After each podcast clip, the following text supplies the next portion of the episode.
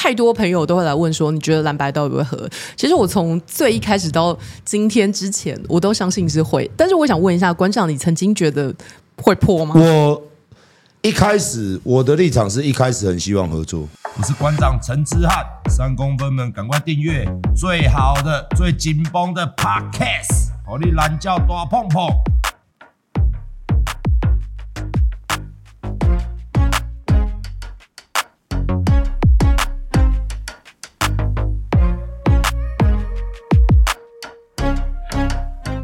好的，各位观众的朋友，大家好。今天感谢这位来宾在百忙之中，那也很刚好，今天早上有爆爆炸性的议题可以聊。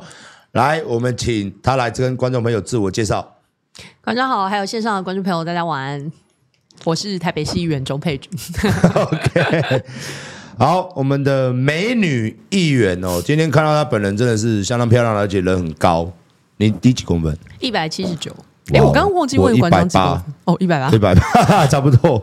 然后你曾经当过模特、主播及记者，然后现在是政治人物。对，那我们先问一下你前职业，你觉得这三个职业有趣的地方在哪里？其实我觉得，在刚刚馆长先问我身高，那基本上大概我这个身高的人，我比较瘦一点的时候，大家就会问说你是模特儿嘛？然后比较胖一点的时候，大家说你打篮球嘛？所以我大概从大家看到我的时候问的第一个问题，我可以判断一下我那个时候的这个身体状态 啊。对，那当然我的那个。签给经纪公司就是一个很八点档的剧情啊，就是那种走在路上，然后就被星探挖掘的那种。那只是后来辗转之间去考到一零，所以我在大学的时候签给一零，签了五年。对，然后但是我觉得我没有那么适合捧这个饭碗，是因为呃，适合做模特的人通常天赋异禀，就是吃不胖。哦，就是是吗？对，我个人是相当凡夫俗子，就吃多少就长多少。我不太爱吃，而且我吃多少就长多少。有时候可能吃一还长二，所以我没有那么适合。你知道？那在里面盯了几年之后，觉得这样真的太痛苦。对，然后所以合约还没有走完，我就跟公司说，我可不可以就不要再做了？这样，那反正就是你不能再去类似或同样的行业。那合约没有走完就没有继续接 case，没有关系。那我那时候反正还大学生嘛，那继续在这个人生路途上摸索。可是其实我从高中的时候就有从政的这个想法。我在高中的时候是辩论社，对，吵架社，OK。也可以这样说，但是辩论这件事情有趣的是，是不是你自己支持那个政策的或者那个命题的正方或反方去决定你是正方或反方？它是抽签的，所以换句话说，任何一个题目你都必须要有从正方跟反方的状态去思考，你就会不断的在准备的过程当中自己跟自己对撞。那我觉得在这个思辨的过程当中是一个很有趣的训练。那对我对政治的这个缘起就有开始有兴趣了。那当然，你想要做这件事情也不是用想的。所以我大学去念公共行政系，然后后来去当了记者，那也是在做政治记者，而且是市议会的政治记者。所以我在市议会从助理做到记者，然后再到议员，差不多也换了很多身份，然后也待了十几年了。反正你是很习惯在议会，所以当你当上议员的时候，嗯、仿佛很熟，就是熟悉的环境。可以这样说，可以这样说吗？所以你是当了政治记者之后，才会开始萌生很多想法，觉得。我也可以当记者，其实我觉得还是会有一点心有余力不足，因为你毕竟还是要受限于说当天公司开的稿嘛。那这个我觉得我的公司已经算很自由，就是给记者 T 台给记者很大的空间，比较不会发生那种说呃编呃。主编或者是主管觉得今天这个议题去采访之后跟原本想的不一样，那不行，你一定要照原本那个写稿，倒不会发生这样的事情。可是到头来，我在做议会新闻的时候，到最后还是要靠议员访问的议员去监督市府，把这件事情搞定。所以记者只能揭露，但是没有能力去解决，所以最后还是要自己真正去从政，才能做到这件事情。那不过我以为，呃，不当。这个模特儿之后，我就可以随心所欲的这个想吃什么就吃什么，就到现在这件事情还是没有如愿，你知道吗？我现在只要稍微胖一点哦，上前几个礼拜才接到有民众给我传讯息来说，你不知道政治人物的体态很重要吗？你连你自己的体态都管不好，你要怎么当政治人物？然后我就回头想想，那这个噩梦我到现在还是没解决。OK，然后我们今天先。跳跳脱一下问题，因为当然很多人还是很关心你跟之前发生的那件事情。那我看你今天手手头准备一些资料，嗯，你跟朱学恒之间的事情，然后我们今天就你想要讲些什么吧？呃，馆长，我问你哦，你从这个事情到现在开始这几个月，你的感受上，你觉得我出来说过几次，或者开过几次记者会？我觉得没几次，之后你就正常在做，一样是在做政治的工作。嗯、我有看过几次，就是刚发生的时候，嗯、后来就没有了。是，其实我从发生到现在，我只出来过一次，嗯嗯，一次就一次说明这件事情来龙去脉，然后之后的所有的访问啦，或者是那个政论节目或者什么各式各样的状况，我都没有答应过再谈这件事事情。那我的理由很简单，因为它是一个犯罪的事情。那我觉得我的正义必须要靠司法来还给我，不是靠口水喷来喷去，或者我自己出来讲我我受我受伤了，我被欺负了。那到头来还是法律才能告诉大家说到底是非价值是什么。所以我一直相信，或者说我一直期待，如果当这个起诉或不起诉有第一关的答案之后，这个事情就会非常明朗。可是让我觉得很惊讶的事情是。大家知道前几个礼拜起诉了，但是我期待的那个正义或者是道歉，他到现在还没有来。从这个事情六月我讲出来之后，到现在已经十一月了，已经过了五个月了。那我就眼睁睁看着对方，就是每天用他的网络流量，用他的这个话语权，然后不断的在操弄这个事情。其实这件事情就是一个。是非对错的事情，可是到现在已经演变成好像他已经变成一个政治议题了。我我不能想象一个强制猥亵罪被起诉的人，为什么可以堂而皇之的说自己被政治迫害？是。那如果他是被政治迫害的话，为什么在事件的当初最一开始的时候，他要跟我道歉？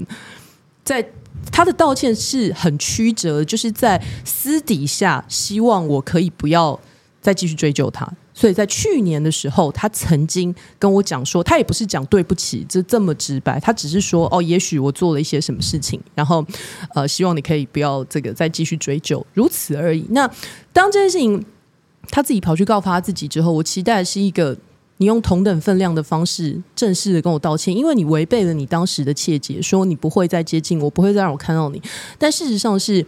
你不断的一直出现在公众当中，大家知道片段就是在去年事情发生之后，然后他在这个政论节目上面跟我同台，然后毫不避讳的继续一直大谈特谈怎么样鄙夷性骚扰事件，可是他完全好像忘记他几个月之前他才做过这样的事情。那在这个过程当中，我觉得百口莫辩的事是，一直到现在还有人在跟我纠结一个点，说为什么早不讲晚不讲，要那个时候讲。我我我其实对这件事情非常不服气，就是今天如果是你或者你的家人受害了，那他出来揭露这件事情的时间点，什么时间点才叫做对的时间点？我我不知道这些坐在键盘后面或者是看着节目评论这件事情很轻松说，你为什么现在才讲阴谋论的这些人？你们自己去想想看，如果今天是你或者你的家人遇到这样的事情，什么时间点讲出来叫做对的时间点？我就跟各位说，我坦白说，最一开始的时候，我确实很害怕，因为他是一个有巨大网络声量的人。君不见他现在被起诉之后，他还是继续在操弄这些舆论。那各位想想看，如果时光回到去年八月，在台湾的 Me Too 浪潮还没有起来之前，我更加孤掌难鸣。然后我要讲的是，是那个时候我正要面临议员连任的选举。是，如果我在我自己的选前谈了这件事情，然后那你各位，你各位就要说我来为我自己的选举铺路。选完议员之后，我又投入了。党内的区域立委初选哦，那个时间点讲是对的时间吗？你是不是又要讲我来为了初选炒声量？嗯，这两件事情都结束之后，也过了半年了。我一直在说服我自己，是不是我就忘记这件事情？因为反复去谈，或者是现在谈，在现在官司还进行当中，我们我必须要时不时要跟律师讨论里面的细节，重新去看这个对话，重新去想那个过程，这都是一直一直反复的凌迟哦。那在。这些时间点我，我一直告诉我自己说，是不是就放下？因为这个事情对家庭、对我的呃，我跟我另一半的关系、跟我父亲的关系都会发生影响。不是只有大家想象的说，哦，就是一个被欺负过，然后你必忘记就忘记，不是这么容易的事情哦。那我一直希望我自己能够放下，不要再纠结在这件事情。可是他不让我这样做啊，因为就是我刚刚跟大家讲的，他在三月、四月、五月。六月一直出现在我的视线，这个已经违背他当时希望我可以不要讲出来的条件，很简单嘛，就是远离我跟我的家人。但他背弃了这件事情，所以六月才会是我出来讲的时间点。那很不幸啊，那一阵子刚好这个新北市的喂药案了，所以也有一派阴谋论说，哦，我是在替这个侯友谊遮盖他的喂药案。喂药案现在也都不起诉了，那谁来还我一个公道呢？对不对？就是这件事情，它就是一个是非对错的问题。但是我不知道为什么在一些操弄之下，可以变得，你说它变成政治的阴谋，变成一出政治的闹剧吗？这件事情到现在还在进行当中。那本来我是很不愿意让大家知道说，这个接下来每一次开庭，因为开庭大家就会来嘛，就会问呢、我希望他可以在司法事件就好好的在法院审理，然后让前面是检察官，现在未来是法官，那让他们调查这个细节，然后还原事实清白。但是有人就是一直要用。自己的声量，然后在里面似是而非的散播一些不实的言论。那我觉得好像我的沉默或者我的默不作声，我变成我自己伤害我自己的帮凶。哎，我选择不说不渲染，是我的错吗？是了，所以我们你现在是还是想打算就是让他。静待司法的判决嘛，最后我们现在这个因为新闻已经写了，所以也不怕大家知道，就是十二月初要开那个准备庭。那现在当然律师啊，然后这个我们自己也要准备嘛，就到到时候要要谈可能会被问的事情等等这样。那这个其实也是我一开始如果时光倒流问我说还愿不愿意想不想讲出来哦。即使经过这一切，我觉得我还是会选择讲出来，因为在这个过程当中，虽然我自己很痛苦，但是我希望可以有一点别的力量，比如说，因为我出来，然后也成功的让他被起诉。当时其实很多人跟我讲说，强制猥亵起诉没有那么容易，因为他有很多的要件要构成。那如果这个当中只要一一点点要件没有构成，然后让他拿到不起诉的话，哇，他就拿到了这个。一种密大秘宝，他可能就可以拿来到处挥舞，又变成重生的道具了。那但是我觉得我付出了这些，可能要陪他在舆论上面的对抗，然后这些煎熬，如果这些事情可以换来他现在起诉了，然后某种程度司法第一关已经还我局部的正义，那是不是可以鼓励其他的人？也许欺负你的人。这个你也忌惮说，可能在职场上或者在别的地方会被他用不同的方法报复。可是我希望可以鼓励那些人，司法还是可以做你的后盾的。嗯，了解。好，我们今天我们观众朋友都一直想问，嗯、呃，我刚刚看了一下，都想问说，今天发生的最大一件事情，就是今天是不是跟跌破所有人眼镜呢？今天早上他们宣布正式蓝，呃，就是你们，嗯，跟民众党。两边正式要合作，那这个部分呢，是不是超出你当初的预想？嗯，坦白说不会，因为这也不是马后炮，因为太多朋友都会来问说，你觉得蓝白到底会合？其实我从最一开始到今天之前，我都相信是会。但是我想问一下馆长，你曾经觉得会破吗？我一开始我的立场是一开始很希望合作，嗯。但是后来中间看到蛮堵然的，我就说干脆，因为你知道，就是因为我没有加入你们两边任何一党。呃，说实在话，侯大跟我蛮好，然后柯文哲也跟我蛮好，所以两边我都有熟。但是在网络上，在整个政论节目我看一圈，我觉得后来变吵架了。嗯，我觉得后来变成说有点让民进党见缝插针，都他很容易去拨弄双方的对立。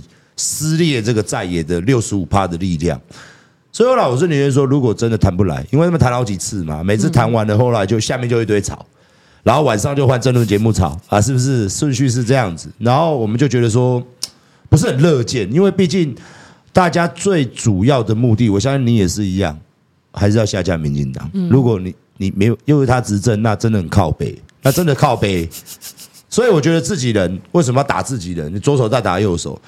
所以，我本来是不看好，说实在，我不看好，因为国民党的你算年轻世代，他们上面太多人了，太多意见了。那毕竟民众党它比较单纯，它是一个单一，反正主席党嘛，嗯，你可以这样讲，个人魅力比较重的一个政党，所以他现在还可以 比较自由一点，嗯，所以两边形态差异太大，所以我认为不会合。结果我今天是跌破眼镜，他合了。那可能，你说我开心吗？我当然开心了，因为毕竟两个打一个嘛，那种感觉就是就是爽。对，两边这边打群架嘛。人越多越好嘛，你绕人我绕人，那两边合作，敌人的敌人就是朋友那种概念。所以我想问你，你的、嗯、那你的看法？我之之前一直对这件事情抱持乐观态度是，呃，我我认为柯主席有足够的智慧来判断什么样是对民众党最好的发展。其实。刚刚馆长说，每一次好像从这个金黄会或黄金会最一开始第一次的幕僚会，然后再到后来的朱科会，好像每一次双方提出的意见都南辕北辙，然后各自的支持者就情绪很激动，这样这确实有这个状况。可是，呃，也许一般的观众没有像我们，因为我们在做这一行，所以我必须要很仔细去对照每一次提出的方案跟版本。其实，如果从我们角度来看，那个双方的提出的方案其实一直不断的在往中间靠拢，只是。之前都还没有完全趋于一统，但是确实他在这个过程当中是慢慢靠拢。但是我那时候唯一担心的事情是，这个靠拢到叠合的时间点如果拖得太长，那双方在这个过程当中擦枪走火的机会就会变高，而且磨出来的磨痕也会变深哦。比如说在国民党这边，我的观察就会比较明确嘛。在前一阵子，我们的支持者谈到蓝白合最早的时候是满怀期待，在问现在进度到哪里。可是慢慢的时候就会说，开始有点不耐。到底有没有要合？那再来就是哈，柯文哲怎么这样子？好像要又不要的，那不要了，我们就自己选啊。我们国民党也不是不行啊，我们找不出副手吗？就会慢慢有这样子的情绪。可是，但是我那时候讲说，我觉得大家要冷静下来，因为你要先想想，合则两利，这是双方的共识嘛。所以我在今天之前才会不厌其烦的，都没有人讲一个重话，说我就不谈了。我就自己来了，我就各自安好。其实没有，柯文哲也好，朱立伦也好，侯友谊也好，大家都是尽量希望说啊，我们这个是不是有合作的空间呢、那我的方案是怎么样？让大家再谈再谈。所以我对这件事情一直有相当程度的乐观。但是今天之后的难题，也跟基于刚刚我们讲的这个状况，今天之后的难题就是各自的支持者要何去何从。其实未来在合作之后，不管是哪一种配，首先。呃，一定有科就不投的国民党人，那这些就没有了；一定有侯就不投的民众党人，这些也没有了。呃，这个就是需要。其实我今天新闻看蛮多，嗯，那我觉得现在聊天室也有，嗯，我觉得如果你是为了整体国家，嗯，大家要放下这个意见，大家要合作，就算怎么样，我们要先，我跟我也顺便跟聊天室大家讲，嗯，今天你说社会形态啊，你说人的野心，或者说当一个政治人物也好了。天上就是那颗星星，就只有一颗星星，这个星星叫总统星，好不好？大家都想摘那颗星，所以你说谁让谁？基本上，我个人觉得他们你们这两个人，然后这两个党，今天可以谈成这样，我觉得他妈的今天就是他妈了个奇迹 day。可是我是什么样的原因迫使他们，嗯，非得谈不可？相信你也了解，就是台湾经不起继续让民进党继续做下去嘛。这是重中之重，刘安是大家懂吗？那当然，我今天看到非常多的一四五零网军在那边挑起双方的斗争，他们现在只能剩下这一招。为什么？因为蓝白河的威力太过强大，因为毕竟在野的是六十五 percent，嗯，所以我觉得接下来的重点应该放在说，无论是韩家军，无论是马家军，无论是金小刀，无论是你，无论任何派系，国民党任何派系，加上。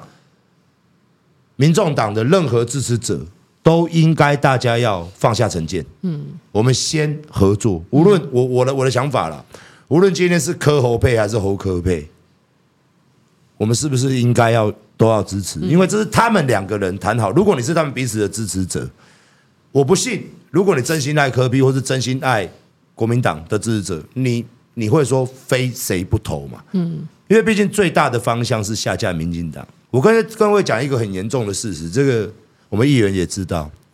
其实我们国内有很多弊案，我们都在追，嗯，但最终为什么都追不到？资料不给，公文不开。是，那要怎么样才能改变？要怎么样才能把这些人送入大牢，让他们永世不得翻身？第一个证据要讲究实时间，嗯，你再给他当八年，早就没证据了，嗯，早就没证据了啦，哦。那你趁这个修修还查得到，还有蛛丝马迹的时候，你赶快把政党轮替，让我们这一些该抓的人抓去关，让我们该改的法律开始改起来，嗯，人民才会公平正义嘛。该修的居住正义，该改的司法改革，这些东西都把它做好。所以我们是求这个最大的方向。至于说谁做，两个互相监督嘛。你说两个党合作肯定会吵架，就像夫妻结婚，他们常我不知道好不好？这个不是我提的，我不知道他们两个怎么。OK，他们那天谈完，两个就在讲说谁娶谁，谁嫁谁，好不好？我也拿这个好不好？夫妻男女朋友在一起都是一样，对不对？你的牙齿都咬自己舌头，更何况两性之间大家相处肯定会吵架，所以这需要时间磨合嘛。嗯，哦，之前呃，刚刚馆长讲就是。民进党在这件事情上面，就是蓝白如果没合的话，赖清德大概就一路高枕无忧到明年，这是大家很清楚的一件事情。所以蓝白合，我不敢说蓝白合就十拿九稳必胜，但是起码给民进党相当程度的压力，或者是成为他们二零二四年大选最大的变数，这个是肯定有的。那既然大家都很明确知道这件事情，那就应该要集合起来。所以我一直对两边的智慧是有相当程度的信心，但我现在其实比较担心一件事情是支持者的情绪了。国民党这边呢，因为出来做这个见证人的是马前总统，所以我觉得某种程度，呃，国民党的侯友宜的支持者会接受，不管假设最后是柯侯配，我觉得国民党这边接受的这种心态或者是呃反弹都会相对来的小，因为已经有马前总统出来做见证人，然后呃，这也是蓝军的党性，对，也也讲话了，对，所以我相信这边安抚的。进度我觉得会比较顺畅一点。那民众党那边，我觉得因为之前哦，柯主席的或者说民众党出来，他们给支持者的这个选项看起来就是只有当政的这一条，没有谈到其他的可能方案嘛。那其实今天我今天其实看到画面，我自己有点难过，就是我。陈志涵就是他们的发言人，其实我很、哦、很久很久的好朋友，对对对。然后我有第一时间有媒体在讲说，哎，他好像在现场眼眶泛红，我还不相信说，哎，会不会他只是昨天没睡好这样？是可是我后来看到画面，其实我真的有点难过，是我我知道他真的应该是蛮伤心的，就是有有一点情绪起来，在等柯文哲他们出来说明之前，然后。其实就是其实就哭了啦，然后有有抹了一下，但因为他很快就发现有人在拍镜头在对着他 zoom in 这样，所以他就抹掉这样。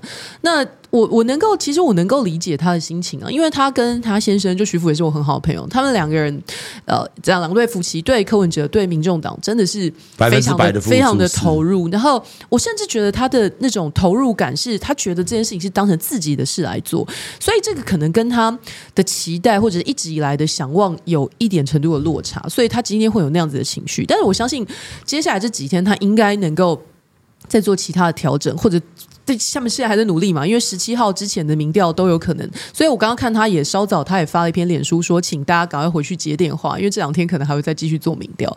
那对民众党，你看发言人都一时之间可能没办法马上克制住自己的情绪，那何况是其他的支持者？那我刚刚来的时候稍微滑一下，其实也不少这个。白的呃粉砖，那在谈论说这件事情非科不投，对，然后或者是说科主席或民众党要给大家一个支持的理由跟交代，那看起来情绪是比较激动一点的哦。那我觉得这个也都是可以想象的状况了。那只是说这个平复的速度，或者是最后双方能够说服对方的程度，就是接下来很重要的事。否则如果和只是一个表象也没有用。所以我们我觉得国民党也要试出相当程度的善意。这个今天在合作的共识。里面其实有提到，包括未来可能的组阁方向，还有在立法院合作的方式，这个都是很具体的。那现在当然也关心说，其实现在有一些区域立委的选区是蓝也有提，白也有提。那可能像我自己的选区文山，就是国民党有提，民众党也有提。那像这样子的选区要怎么去做协调，可能也是下一个阶段的功课。那这个今天蓝白和看起来是踏出了有望的第一步了，那会让。呃，前一阵子焦虑的许多人，今天晚上应该可以睡好一点了吧？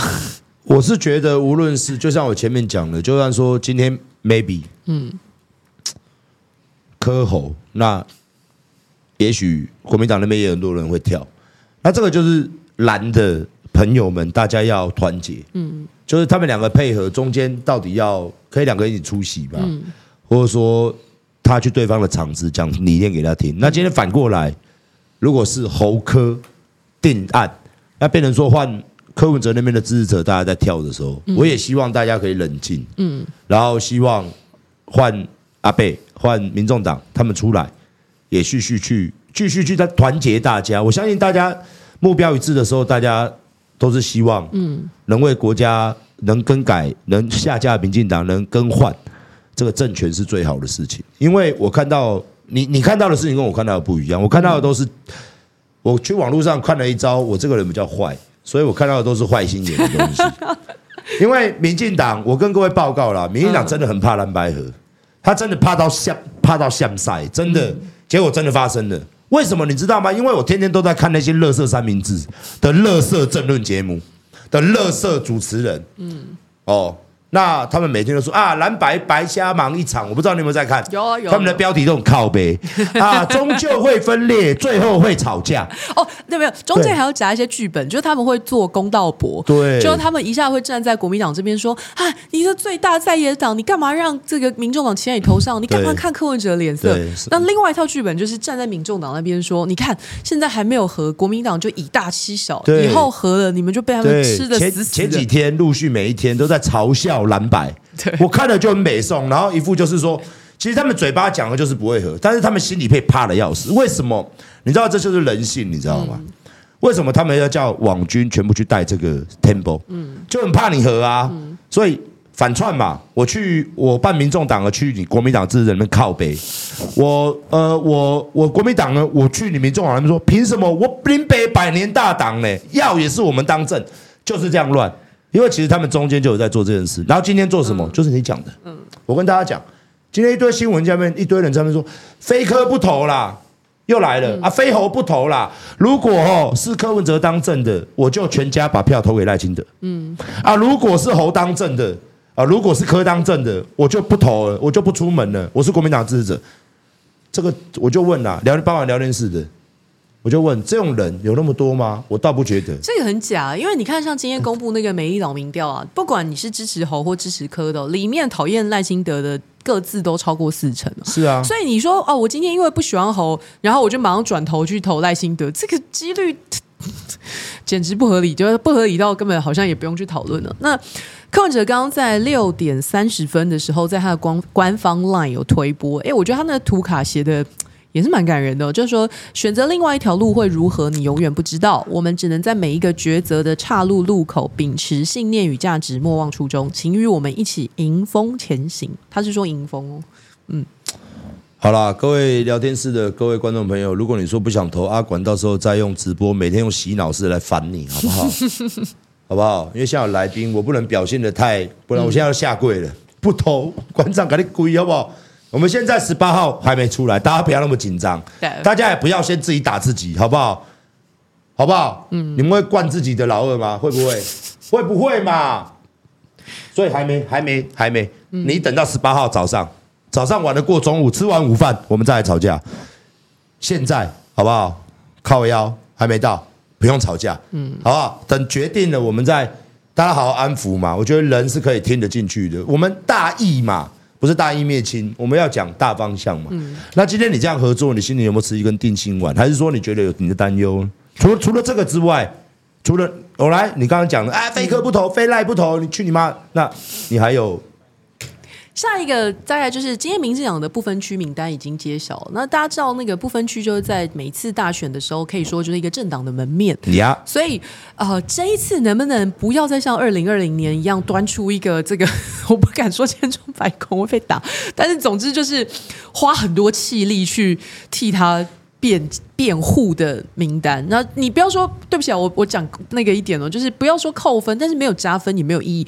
像民进党今天提出来的名单，就看完就是哦，这样 就是呃呃，有一些这个非政治人物，但是看完之后，哎，你发现你现我我觉得得出一个结论啊，是就是。过去那些可能在社会上某一些特定领域有一席之地的人，但是当他尝到了民进党不分区的香之后，uh huh. 他就忘记了他在那个领域曾经捍卫的价值。很多、啊，我就我就直接讲这个名单里面，洪生汉环团过去代表人物，君不见他做了民进党的不分区之后，他还讲过什么？他现在可能已经变成这个绿电或黑电不分区了。他现在排第第四，我今天看是第四。哇，对，然后那个。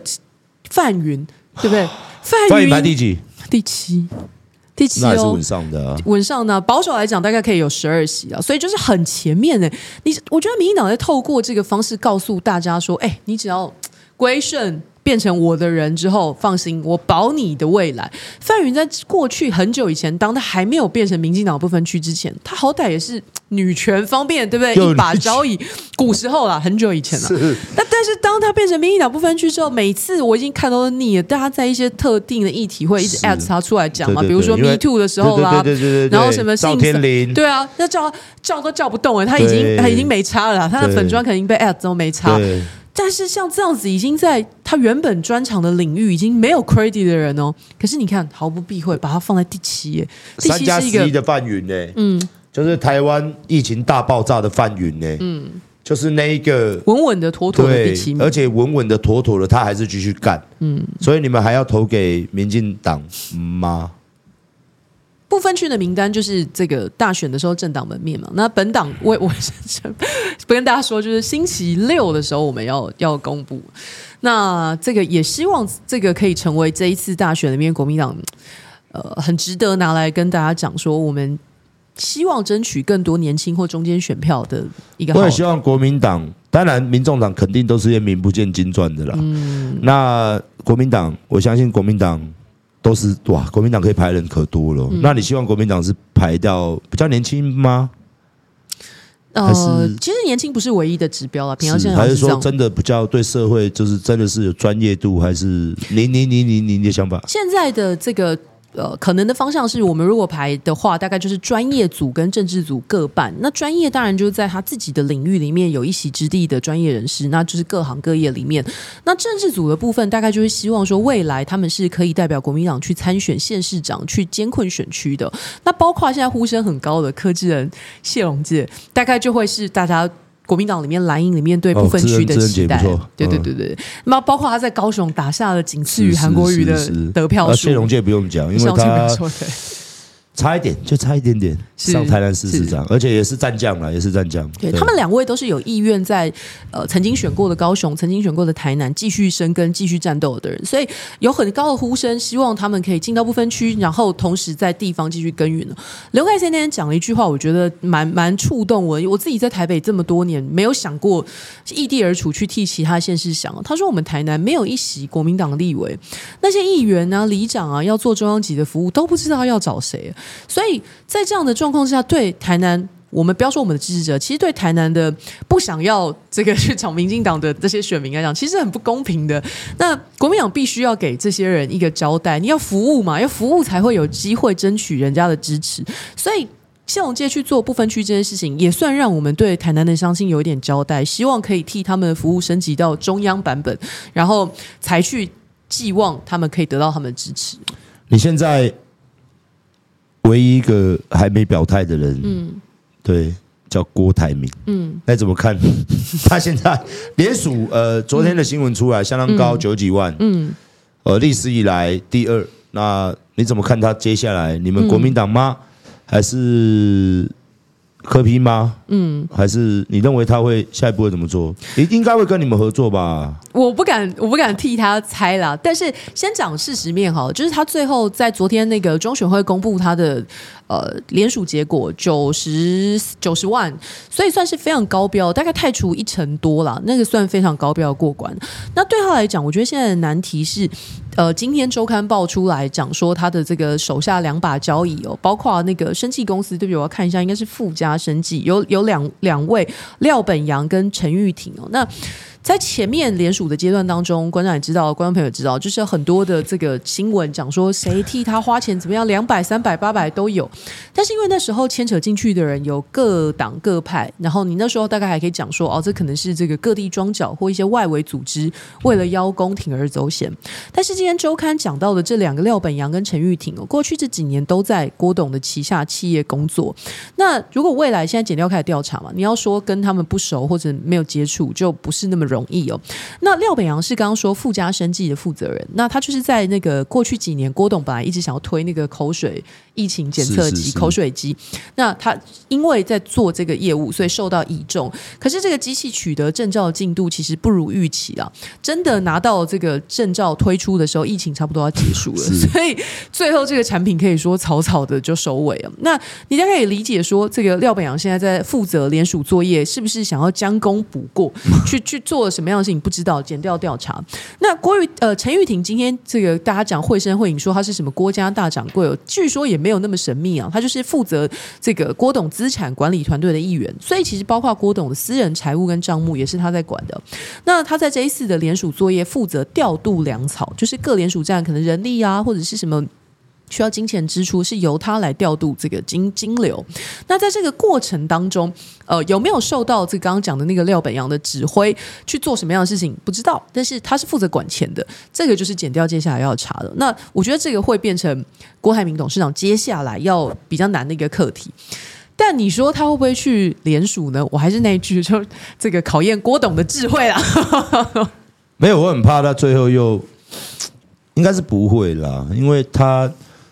再坚持选下去，好像只会被骂，因为肯定选不上，肯定嘛，因为和你们现在已经生死状已经签了，基本上能看出来，就是说不管怎么样，大家都得接受这个结果，就代表蓝白势必合作。嗯，好，今天是确认的。那如果郭董，我相信他是聪明人呐，不然今天事业不会做这么大。我也希望他身边的幕僚，我一直以来一直觉得很糟糕哦，我也希望他的幕僚可以赶快的，就是。把郭董，呃，郭董这个产品，呃，这个包装进来，然后可以加入蓝白盒，这个我是觉得可以多一个人多一份力啦。哦，那我个人是这样讲。好，那我们今天讲，我们柯文哲说说，反正大家出去又在抽水嘛。那柯文哲今天说讨厌国民党，更痛恨民进党。So，为什么你认为他会这样讲？这个应该是之前之前说的了。那我觉得现在当然会有很多国民党支持者，就是我们回回到我们刚刚讨论，可能会说啊，可是以前柯文哲，你看前几天马英九总统出来讲说他其实支持，希望可以全民调的时候，那时候也有人去细数说柯文哲过去到底有骂过马英九，对，骂过他哪些，甚至连手都不握。可是大家今天就是一直在看，呃，到底会不会握手？有啦，走进去马前总统一走进去，握握到柯那边的时候，毫不犹豫就握手嘛。这本来就是这样，你都已经要进到这个地方谈，大概也不会再发生之前那样的状况。那。所以大家必须先就结论来讲，你希望前提是什么？馆长刚刚说，希望下架民进党，希望政党轮替，希望达到这个目标，所以我们才要去合作。那如果要大家支持我们合作的这个做法，就是你要负责任告诉大家说，我们以后会怎么做，因为我们想要做这些事情，所以我们必须要执政。那所以要争争取大家的支持。那如果大家的前提是希望可以合作，然后还在细数说哪些对不起我的事情。那、啊、你这婚就没有要结了吗？对不对？所以支持者要冷静。我觉得这个局拿用结婚来比喻，其实蛮适合。在男女双方蓝白在谈合作这段时间，很多三姑六婆有没有一直在那边讲说啊，在在哪里不好啦？哦，那个新娘八字怎么样？圈圈叉叉。但是现在终于看起来婚事已经有一撇了之后，那你还要去细数以前那些那些东西吗？那就修美不嘛。你要再来讲这些事情，也不是不能讲。那但是这个对我们要达成那个前提。没有帮助啊，是对啊。那你你今天如果大家很清楚是好像完成这件事情，那还需要来细究这个过去吗？是好，真八卦来了。好，我们今天我看了这个记者会，我们有看到关键人物，嗯，金普聪金先生，嗯，哦，身为一个最近你知道吗？就是蓝白河的，大家都在讨论 金普聪金普聪金我也我也在骂他，很多人啊，嗯、今天却没有出现，嗯，那你怎么看待？你知道怎么看待这样的事情？因为他前天才说，就算倒下，我们也要庄严的倒下。然后，当然我看到一些国民党的，哦，包括郑丽君什么的，很多人出来倒下，你自己倒下吧。就是你懂我意思吗？为什么凭什么要国民党陪你倒下？很多人有意见。哦，我发现现在国民党也好像渐渐的 变自由了啦，不会像以前那么权威了。大家都敢出来讲应该讲的话，我觉得这样是好事哦，才能改变国民党。那你认为？金普聪今天没有出现，那是尴尬吗？还是怎么样吗？还是正式被？你觉得被冷冻吗？还是 OK？我们给你这个地雷题，你讲一下。其实我倒我倒不会这样想哦，就是金老师在最一开始加入竞办的时候就已经很明确的讲，他跟候选人是一体，候选人跟国民党是一体的。所以在过去这段时间里面，大家很喜欢玩这种找找看威力在哪里，然后找找看小刀在哪里这个游戏。就是只要这个侯，比如说侯科谈的时候就说，哎，那为什么没有猪？那金呢？或者是朱科谈的时候就问，那猴呢在哪里？如果刚刚我刚刚已经讲了，就是金跟猴是一体，猴跟国民党是一体，所以换句话说，你要确保这彼此的意念可以互相相通的，除非今天发生一个状况，说这个猪讲的话就猴出来讲说，哎，没有，他没有代表我这个候选人，他都没问过，或者是。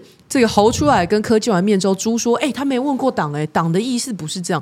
如果发生这种显而易见的背离的话，那你可以解读说：哎呀，这个四分五裂。可是目前为止，猪讲了什么，猴就说：对，我也是授权他这样做，或者猴说了什么，猪对同意这是党做法。政党政治本来就是如此。但是我也明白啊，就是如果没有阴谋论的话，这戏就不好看了嘛。一般的民众，我们是靠政治为生的，一般民众只是把政治当成茶余饭后的事情。看出连续剧嘛？除了投票那一天。”以外，其他的时间就是看看大家到底在搞什么，所以好像没有点阴谋论，就不够不够刺激，不够不够味。金老师在一开始的时候的角色就是稳定，那时候可以说国民党那时候真的乱流不断。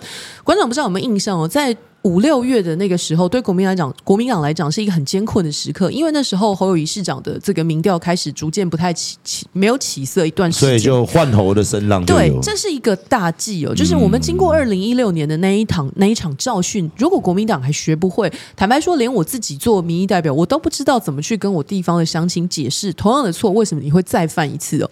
那当时的乱流很多，还包括这种说哦，全代会大家会群起发难，说要把它换掉。或者是说地方山头会串联等等，有很多很多的阴谋论。可是别的不说，这个金执行长到总部之后，这些前面传的绘声绘影的这些剧本，没有一套上演的。当全部的人认定七月二十三号通过侯友谊的提名之后，那开始唯一的目标就是全力冲刺。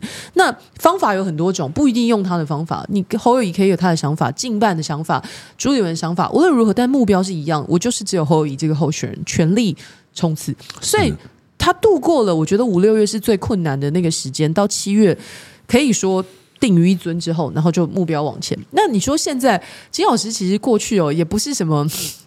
一直出现，你你可以去看过去，即便他在操盘马总统大选的时候，他也不是每一场这种什么会谈或者是关键性的这个会议，他都一定要出来刷两下。他到本来个性就不是这样的人了。那只是在前一段时间状况还不明朗的时候，确实需要快刀才能斩乱麻。那快刀出手之后。不一定每一个人都会满意，坦白讲，对不对？他在江湖上本来就是这样，但是政治哦，我觉得没办法让多数人都满意。你要在心里想好，你觉得什么事情是对的，就继续往前走吧。那我觉，我觉得金老师他应该可以做到这件事情啊，因为像我有的时候还是会跟他讲说，我觉得做了或咨询或者是。发表了什么什么言论之后，然后就不能免俗了，可能在网络被攻击，新闻看到负面新闻，回去看看还是会觉得心情很差。但是他就跟我讲说，如果我对这些事情还有情绪上的波动，那我就还没不够成熟。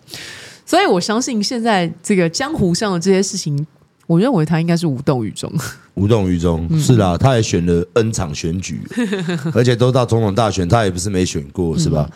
好，那我们问一下哦。最近很红的一个话题，除了这个之外，还有我们台北的大巨蛋。嗯，那你怎么看大巨蛋？现在有黄牛票的问题啦，有这个跟高雄 PK。嗯，因为最近高雄办了一场惊天轰惊天动地的演唱会嘛。然后当然陈其迈市长被大家有夸，因为他那个运动场真，人家那个真的是很厉害，这么多人这么短的时间可以疏散。那大巨蛋现在好像还在吵。嗯，那你怎么看？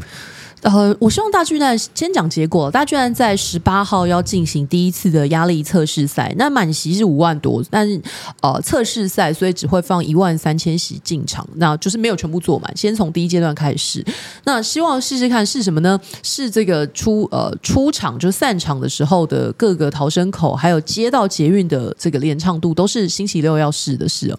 但因为它是首赛，然后又是这个场馆的第一次开门给大家看。所以在那个门票上面就创下了一个记录。过去我们看这个什么黄牛票，一定是因为很难买嘛。比如你说演唱会五月天，然后 Coldplay 可能会有黄牛票，但这个大巨蛋测试赛开放民众取票的那一天，四十秒之内就被取光了。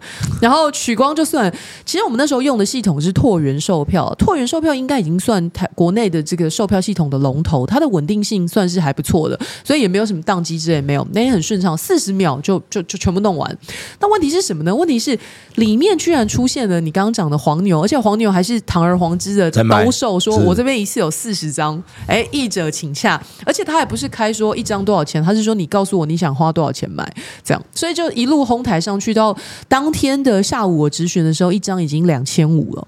那但是有趣的事情是我去那时候去查了一下。现在这个所谓的黄牛票的罚则，必须要用它的售价去做倍数的惩罚。可是它这个票是免费的，那可能到最后抓到黄牛还是没得罚，因为他没有购买行为，所以不构成这个法上的定义，说他是这个购买运输游乐票券转售图利，他这票是免费取得，但是我们罚的是罚买来。不当转卖的人，所以从从法条上看，恐怕你抓到黄牛也没得罚。那这个三十多年磨出了这一颗大巨蛋，星期六登板的这个测试赛，当然万众瞩目。那我是建议体育局说，未来在这个售票上面，也许可以考虑用实名制。如果要再赠票的话，那售票我们没有。不敢那么直接推，是因为其实它会增加消费者的购买成本。然后另外，你可能你说你今天买了啊，礼拜礼拜六突然跟管嫂是去没办法去看，那票也不能送人。如果是实名制的话，其实也会增加使用者的困扰啊。所以这两两者之间，我觉得取舍是蛮困难的。呃，还有一个根源啊，就是请也许议会或是说请立委，嗯、因为这个我觉得公众利益赶快修法嘛。嗯。赶快修到我们有法则可以罚。嗯，其实对黄牛这种的，我们也很头痛啦，各行各业都很头痛啦。就是有时候我们东西真的是，就是反正人家会偷偷给你拿去卖更高的利润。然后像我也是做电商嘛，有时候就是靠我自己都没赚那么多，你给我卖那么多，就是有时候会变成这样子啦。所以我觉得这个还是要靠政府。嗯。还是要靠政府。体育署有说，在那个年年初的时候有说，就是会在运动产业发展条例增订类似的条文，所以这可能是一个可以期待的方向。可以，可以，可以，对对对，这样就法规可以依啦。嗯嗯，对不对？但你刚刚说的捷运的部分，这个倒是。台北捷运比较没有那么担心啊，因为台北的捷运其实这个流量是日常。我去调了一下资料，就是九月的数据，国父纪念馆站就是大巨蛋的那一站，平日的进出人潮大概是两万左右。然后它的前一站忠孝敦化是超过三万，下一站市政府是六到七万，因为它同时是转运站。所以如果你看跨年的话，会冲到十万左右。所以基本上大巨蛋的人潮对这个捷运来讲不算是。呃，全新的课题或太困难的事情，大概算是日常。但是，呃，我同时在议会的时候也有提醒这个捷运公司，包括指示啊，然后还有这个加派人员，反正你有备总是无患嘛。是，嗯，好，我们再来看这个，不好意思，这一题啊，自习七七 brother，哦，因为题目在这里，好不好？你不知道，因为自习七七我认识，嗯，对。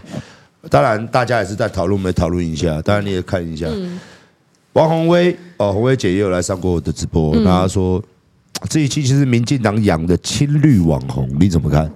这个句子可能要拆成两段，就是第一段是他是不是青绿网红？如果你从他的这个政治议题上面的表态啦，或者是他对分析，那是这个答案大概大家不会反对。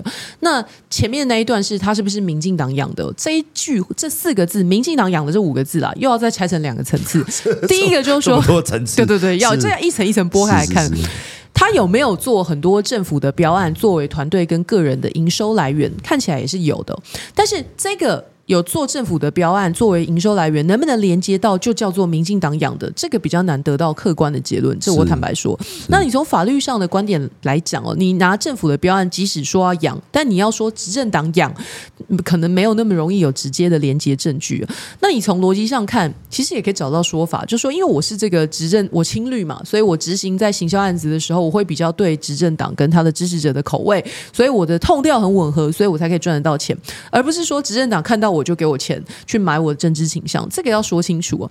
那他个人亲绿是因为他本来就觉得民进党很棒，还是因为他觉得这些粉丝收到之后就能够得到标案？这只有他自己本人才知道。那为什么我刚刚馆长笑说我要把它切成这么多半来讲，一块一块都没有问题，但是拼起来能不能接受？诶，抱歉，这个就大家自己去判断。那。只是他是青绿的，然后他有接政政府的标案，这个都是已知的事实。但是接政府的标案能不能就等同叫民进党养的这个这一部分，我觉得是大家自己主观的判断。好，我们聊聊网络现象哦。嗯，我们一直在刚刚私底下我们聊，你自己经历经历过这一这一年的折磨，再加上你本身是个政治人物，你现在对网络上这一种嗯，动不动就把你灌到爆。那种感觉，你有什么感觉？一万多个留言啊，一万多个骂你啊！我看你跟这个，嗯，不好意思，我要学一下，这个紫都华也有纠纷，是不是？紫都华真他妈的优秀，没有说你优秀，好不好？他哦有他的事情发生，他真的很红的很快哎、欸。他发生在今年的，大家红就要靠这样，这样对，他发生在今年的三月，然后。呃，其实原因是因为他那时候粉砖就被关了嘛，然后因为他那时候对一些公共议题的评论，我觉得我个人觉得有失公允，所以我在我自己的脸书上面也评论了他的脸书评论，这样，然后结果没想到这件事情让他非常非常生气，就是我我说他，他告你吗？哦，不是，他如果告我司法对决，我还没没话说，他是跑到自己的 Twitter 上面去，然后说我是那个垃圾国民党议员，要蹭 蹭他的声量，那。当然，这件事情我觉得这已经超过了评论的价值，就是超过了评论的界限了。所以其实我去告他。哦，对。那你看，就是这样的。呃，他说现在外面一堆我的他了，这是他的 Twitter 发的。昨天到现在都在工作，外面有一堆我的新闻，有刚选上议员想选立委的 KMT 乐色蹭我声量，然后下面就是分享我的脸书发文这样。是。那我觉得这个就已经逾越公众评论了。那他这样子的评论。这是馆长刚刚说的，这种有声量的网络，或者说这个的的人，在网络上发表这种仇恨言论的时候，他会有一个连带效应，他会激起他的支持者 follower 跟着他去做这些偏激的言论。然后这个大概就是为什么现在动辄你只要讲了什么，然后啪就突然出来洗地洗到一塌一塌糊涂，没有病会逼被逼出有病哎、欸！我说真的，对，你一一觉醒来发现有一万则在骂你的留言，所以，所以你你这样子算是一个还刚开始。嗯，像我已经被洗礼了。你会看吗？你会一直一直看？我以前很爱看，因为我还跟我观众朋友聊天说，我很爱看他们。嗯、因为看完之后，我隔天我就知道我要讲什么。对，我很爱看，但是因为玩这一套玩太久了，嗯、所以我最近我的 FB 其实 FB 现在很比较少，不好意思啊。嗯嗯、以主流来说，它真的是相对偏少，嗯、所以我现在会放 FB 跟放我 IG 的东西，嗯、我大部分就会放一些有趣的，我自己拍一些短片来娱乐大家。嗯。我不会去讲政治，那我要讲政治呢，你就来我的直播跟我吵。可是来我直播肯定吵不过我嘛，因为你用打字的，我用讲的嘛。没有，因为我很讨厌，你不觉得就是 FB 吵架是一件很，我我相信你肯定干过这种事，就是你发现他讲的话很不合理，嗯，然后你在他妈下面回他，你回他的时候又用手机又打的很情绪，你知道吗？然后时间就这样过，你用没困，然后你是不是又会睡不着，又会放在旁边，然后他一定会回。你会想对起来看他回我看他回他小，你回他小，然后就这样一直这样，你不觉得？然后结果他可能是一个垃圾网军，或者说他是一个钓鱼仔。像这种我已经先修炼成精，嗯所以现在反向要钓我鱼，先来我直播被我揍、被我骂、被我羞辱，然后我再把你 ban 了。嗯，对我可以直接封锁他，我都这样啊，我都直播把你修理一顿之后，我再把他 ban 了，这样很爽哎。嗯，就是你根本讲不过，因为打字速度不可能比我讲话速度快啊。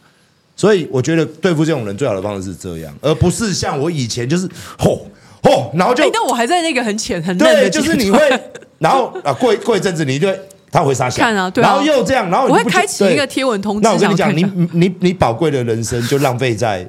这个垃圾身上，那你知道有比留言骂你更讨厌的事吗？他会 po 一些私讯骂你，哦，那个我也很多啦。他还不敢公开骂，因为他可能知道说公开骂会有这个一些刑责，他就私讯来骂你，或者是公开骂你的时候故意把你名字写错，他也也有这种实物上的规避方法，但就很无聊啊。但你把时间跟气力花在气这些事情上面，是真的真的。但我还在你的上一个阶段，就是我真的会，以后就不用气了啦，以后就不用气，真的是。因为我后来觉得他们都同一批人，嗯，然后包含着其实蛮多民进党来蹭我啦。如果他说你去蹭他什么的，你你不就说他们没人敢讲我蹭啊？嗯，因为他妈你们每个人都在蹭我啊！干老子做网路的时候，你在妈妈砸抠哎！我常常讲这句话，我红的时候你还不知道在哪里耶！靠你妈的，你什么我我蹭你哦！所以他们对我这道行不通啊，反倒是他们很多那种蓝勾勾。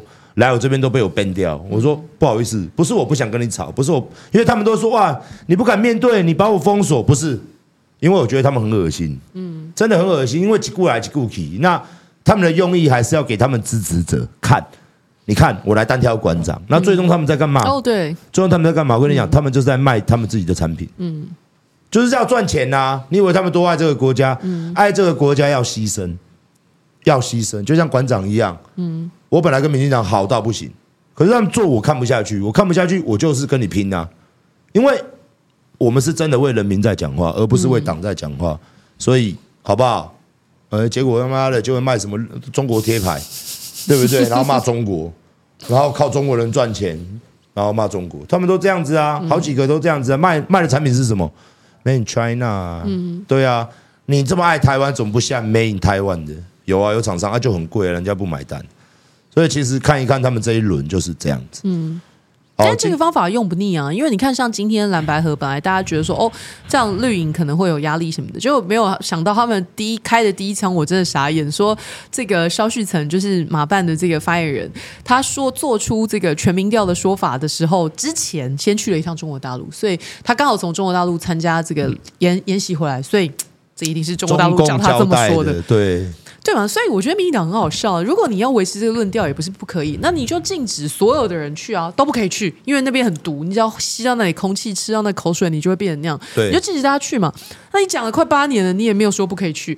那再还是你，你问问看你自己的议员啦、里长啦、地方人士，这段时间有没有多少人带团去那边考察？这个去招接受招待，你自己查查看啊。也有啊，对啊，你要不要通通拿出来讲？所以如果每一件事情都要无限上纲，连连前一阵子我不知道馆长有没有看到新闻。说查到那个境外迁赌啊，嗯，就是把那迁赌地下赌盘把它设在那个境外，嗯，这个不就是要规避被抓到，所以他设在国外。是啊是啊是啊。但是他就说没有，这个是中国大陆借选的证据，所以在国外经营这个地下赌盘，你什么事情都要讲到那里去的话，那太简单了，不用治国了，这都是中一切东西啊，中啊硬流。我我我我一九年很支持蔡英文嘛，嗯，二零年的时候我说票投蔡英文嘛，所以大家都知道我跟民进党很好。那至于我今年办一个七一六嘛，嗯、那他们节目写什么？写说馆长需要钱，嗯，所以他现在拿了中国的资金。嗯、他们在政论节目上讲哦，嗯嗯嗯，问问我满头问号啊，就是 NCC 死了吗？你家死了吗？陈耀祥是不是？陈先生，主委可以这样子的吗？你有证据吗？就。不会去反推说他妈的，你答应人民的事情做不到，所以我们现在赌烂你在骂你，请你给一个交代。他说因为中馆长拿中国，反正什么都是中国，好不好？哎，中国人真的拿点钱来，真的拿钱来，好不好？反正真的啦，我都一块钱拿不到，老是骂 我这一块钱，我的妈的，我每天在那边他妈的卖卖那个卖东卖西，卖健身房卖衣服，在那边赚他妈的很难赚呢。中国赶快拿钱来，好不好？好，我们最后呢，你希望这次国民党跟民众党要怎么样？以你个人的建议，要怎么样打赢这场选战？最后一题啊，真的就不要再情绪。我刚刚看这个聊天室里面，还是很多人在讲非怎么样不怎么样，然后习惯就好，不会不会不会不会，对，不一定。人人现在讲的话跟未来做的事是不一定，他在网络上讲的话跟他实际上做的事情也不一定。嗯，我觉得不管星期六最后是谁胜谁负了，那今天既然定下了要合作的这个第一步的这个默契，看起来已经成成局了。那对支持者来讲，我我觉得不不能不负责说，反正我就是要下架民进党，所以你就要支持我。我觉我觉得这个又太太廉价了。星期六之后，我希望两党是很负责任的告诉大家，我具体可能我在这个内阁名单打算什么样的人要放在什么样的位置，然后可以做到比民进党政府更专业的事情，比如说千万不要搞一个跟电视实务完全。没有关系的人来搞这个 NCC，或者是一个 说自己养猪，然后把所有农业事情通过搞砸的陈吉仲，还变变变部长去了。不要犯这种我们 diss 民进党的错，然后建立在这个基础上才去争取支持者的支持，而不是只是讲说，难道你要民进党继续执政吗？那不想你就要投我。我觉得这个太。廉价，然后也对不起我们支持者。那真的负责任就是第一，刚刚讲的这个内阁名单怎么样的专业分工，然后不分区的名单怎么样的这个有新的气象，是作为政党的门面，这些负责任的方向具体才是去争取支持的，我觉得利器啊。嗯，今天非常谢谢钟沛君在百忙之中，但我跟大家八卦一下啦。其实我很早就邀请他。然后那个时候，他只回了我们经纪人说他现在侦查不公开。嗯嗯嗯嗯，所以那时候就没来。这个对你比较抱歉。不不不，没有没有，我讲实在话。然后后来是因为，呃，过了过了蛮久了，然后他诶，钟沛君有跟我们联络哦，所以他今天百忙之中真的来，我真的很感谢他，然后也多认识一个朋友哦。那毕竟他跟朱大的事情就是这样。哦，那就摆在那里了啦。哦，我今天也不是看到人事一开始也许很激动什么的，但是嗯，这种东西都已经到法律层面了，嗯，哦，那也今天她是一个政治人物，但是同时她也是一个女生，哦，但有时候我们还是要稍微替她想一下啦。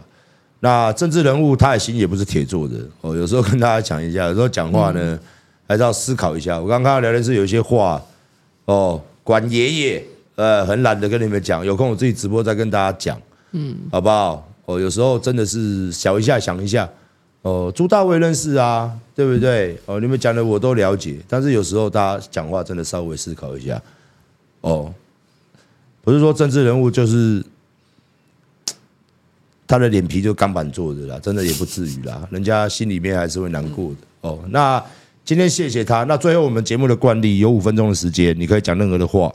我们五分钟或三分钟哦，最后一个时间，然后对着这一集，对，这是我们节目的惯例，就是自由发挥，自由发挥时间。因为很多都会讲自己的事情，或者是说未来的规划，或者说抢选票、抢政党，所以这这个每一个人的时间自己的。谢谢谢谢馆长的邀请啊！不过确实就像他刚刚讲的，就是去年的这个呃不是去年啊，今年这个事情刚发生的时候，然后确实有很多的这个呃各方的邀约，但那时候我就是很纯粹的相信说，我们现在已经走到司法的途径了，那就。借由司法来还原真相。那只是我刚刚在最一开始的时候讲说，我很遗憾是过了这么几个月之后，然后也第一阶段的侦查也结束，然后也起诉了，但是我始终没有得到一句道歉哦，这是我到目前为止百思不得其解。我今天特别去把。如果很多猪粉在线上，我也欢迎你们大家去看哦。当时这个朱选跑去做自己的刑事告发状的时候，他里面提到一句说：“希望早日还原事实，平息社会纷争，及对受害人做出适当之补偿。”这是他自己写的这个告发状，大家去网络上都可以找到。这是他自己讲的。那现在如今如他所愿，也已经起诉，然后也已经侦查结束了。那请问，对被害人适当之补偿在哪里？我不要说那些有形的补偿哦，你连无形的道歉都做不到，这这是一个 KOL 应该面对自己犯的错的时候应该要有的态度吗？我我始终不得其解哦。那一句道歉，我以为很容易，但是花了这么长时间还是没有等到。那这都是我当时要做这件事情，大概也有想到会面临到的事情，那只是不知道会面对这样顽强不认错的人。那现在当然继续这个。法律的途径继续在走，那就照着司法的，也也回答一些观众朋友了。很多人会来我的板上挑衅说：“朱大敢告发自己哦，你敢不敢告他？”各位，如果看起诉书，这些都有公开的资讯哦。这起诉书里面写的很明确，根据我的告诉，还有他自己的告发，然后最后做出了起诉的判决。所以回答各位的问题，有我有告他。那最后。这个现在是强制猥亵起诉，那就静待司法判决。那我不会随着他的这些什么被政治迫害的言论起舞。那今天在这个借用馆长的频道谈完这件事情之后，明天之后我还是会回归到议员的本质，继续在自己的工作上努力。那司法这些我还是交给专业。那我跟我的团队，谢谢我家人支持，然后交由律师专业的协助，然后其他的就是静待司法继续调查。好，今天谢谢钟佩君议员来，然后明天我在这边先跟大家讲，明天有非常重要的事情。我昨天没开直播嘛，因为明天会出事。好，那什么事呢？明天晚上八点，你们一定要来看台，我就先卖一个关子。明天会有很大的事情会发生，我先讲哦。明天晚上八点，好，那最后我们请。议员跟各位观众朋友说声拜拜，谢谢各位，拜拜。